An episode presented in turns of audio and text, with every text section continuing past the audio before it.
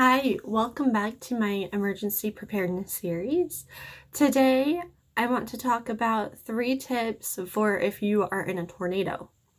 And I was in a tornado warning in Nashville in 2009 and had no idea what to do or what was going on. So, these tips are very important.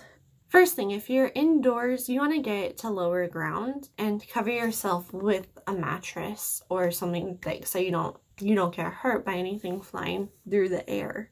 Second tip, if you are driving and a tornado hits, what you want to do, you want to go find a ditch and lie in a ditch and like cover your head like you would in an earthquake to protect you from getting hit and hopefully protect you from being picked up by anything.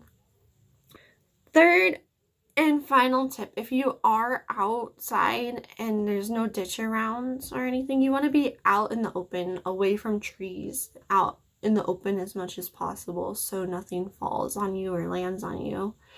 And those are my three tips for if you're in a tornado warning. I learned about being in a ditch the hard way Luckily, there was not a tornado. However, there were warnings. And being from California, we just, we typically don't have tornadoes until 2020. Now we have fire tornadoes, but a little different.